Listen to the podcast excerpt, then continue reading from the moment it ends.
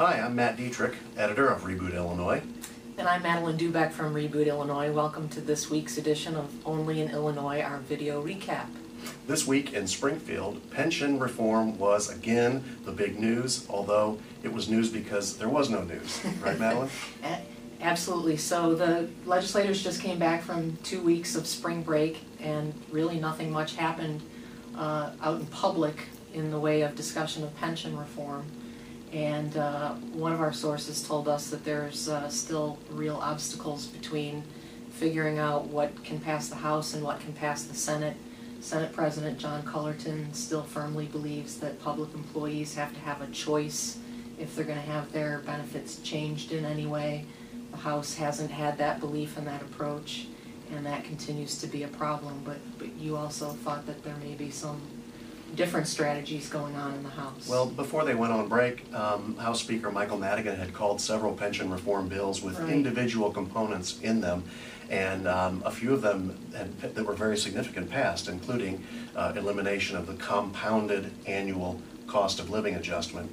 And so I have thought that what's probably happening is he's testing his chamber to see who will vote for what, and those individual components eventually will find their way into a broader, more comprehensive pension bill. But we'll find out. So there was some momentum there. It seems to have stopped dead in its tracks, a critical time for everyone who believes that we need to do something about this one hundred billion dollar debt to speak up.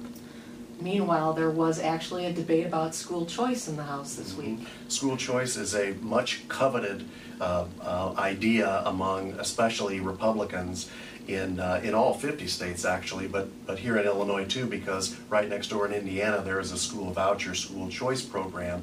This week we had a actually a Democrat from the south side of Chicago, Representative LaShawn Ford, introduced a school choice pilot bill, which would have provided a sort of a voucher system for a limited number of uh, kids in impoverished neighborhoods separated by or, or distinguished by their zip codes.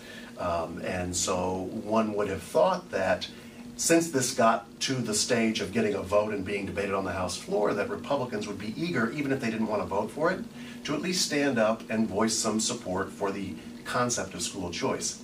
That's not what happened at all. A big role reversal. Very big role reversal. Got 13 yes votes. It failed pretty miserably, and there were some structural problems with the bill. But still, uh, with you know Republicans, you would have thought that at least if they were going to vote no, they could have at least said, "I'm voting no, but I like this idea and concept." That's not what happened. We've got an editorial on our website that explains more. And where were the, the rest of the Democrats? Were there any uh, support from any other Democrats who, get- who want some, something done about some of the schools in Chicago? Representative Ford did get uh, seven votes from from his own party, which is encouraging because generally Democrats are not in favor of this issue. But still a long way off. Still a long way off. All right, well, that's it for this week's edition. Thanks for tuning in. Uh, check out rebootillinois.com, and we'll see you next week on Only in Illinois.